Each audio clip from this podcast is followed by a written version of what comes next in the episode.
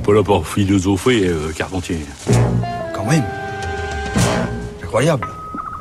Bonjour Géraldine. Bonjour Adèle, bonjour à toutes et à tous. Aujourd'hui pour votre journal de la philo, vous revenez encore une fois sur la rentrée littéraire et philosophique. C'est une chose qu'on peut constater en cette rentrée et ce n'est pas la première fois, le passage dans la section littérature d'auteurs d'abord signé en philosophie ou la transformation d'une écriture propre à laisser en récit littéraire. C'est le cas par exemple de Gwenelle Aubry, spécialiste de Plotin qui signe le roman La folie Elisa ou de Bruce Bégou à qui l'on doit habituellement des essais sur le quotidien mais qui là propose le sauvetage.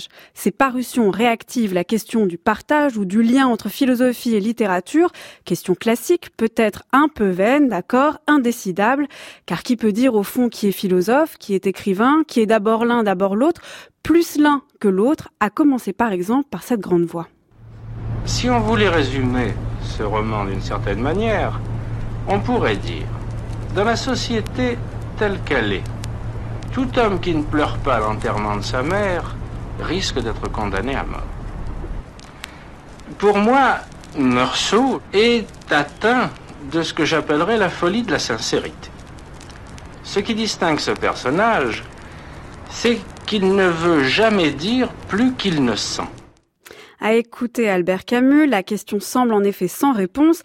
Qui pourrait dire, en entendant un tel commentaire de son roman L'étranger, s'il s'agit d'un romancier parlant de son œuvre ou d'un philosophe expliquant l'idée à l'œuvre dans son roman Alors certes, on pourrait répondre qu'on s'en fiche, que peu importe, Camus c'est Camus, écrivain philosophe, philosophe, écrivain. Mais j'insiste quand même, car ma question n'est pas tant de définir à tout prix l'auteur, sa catégorie, son essence. On entend assez et à raison ce reproche en France de vouloir coûte que coûte classer les individus sous une étiquette et ne pas les faire sortir. Mais non, ma question est plutôt de savoir qu'est-ce que les philosophes apportent de leur pensée, de leur savoir, de leur manière, de leur style, dès qu'ils entrent en littérature.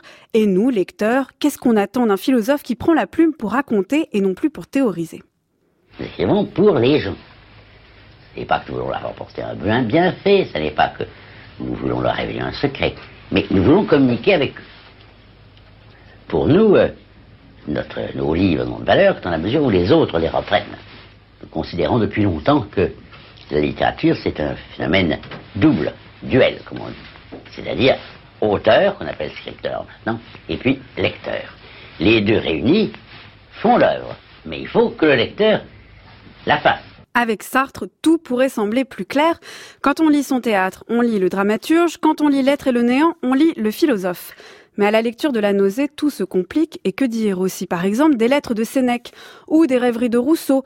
Même chose pour les pensées de Pascal, Diderot et son neveu Dramo, Kierkegaard et son journal d'un séducteur.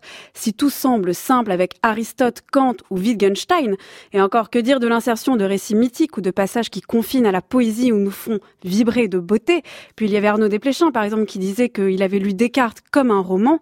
Que dire aussi, à l'inverse, des écrivains qui se font philosophes? Tel bien sûr Proust et sa recherche. Comment donc lire tous ces auteurs? Qu'en attendre? Que veulent-ils nous dire qu'ils ne disent pas qu'avec des raisonnements ou pas seulement en histoire? Comment faire en cette rentrée où il y a encore plus compliqué aussi, des textes de philosophes qui parlent à la première personne, qui prennent une tournure autobiographique, façon Essai de Montaigne, Mots de Sartre ou Mémoire de Simone de Beauvoir? Ma vie personnelle s'est trouvée euh, liée au monde justement à partir du moment où je suis sortie de l'adolescence. Dans la mémoire d'une jeune fille rangée, il y a très très peu d'évocation du monde parce que il m'atteignait à travers ma famille d'une manière tout à fait indirecte et d'ailleurs complètement déformée puisque ma famille avait une vision du monde qui me semble complètement erronée. Alors je n'ai indiqué que ce qui était, réellement, qui était réellement entré dans ma vie d'enfant et d'adolescente, c'est-à-dire très peu de choses. D'un philosophe qui passe à la littérature, on peut attendre une profondeur d'analyse, l'inscription du récit dans un contexte intellectuel, un récit qui tire un fil conducteur. On peut aussi redouter le fameux écueil du roman à thèse ou de laisser vaguement styliser.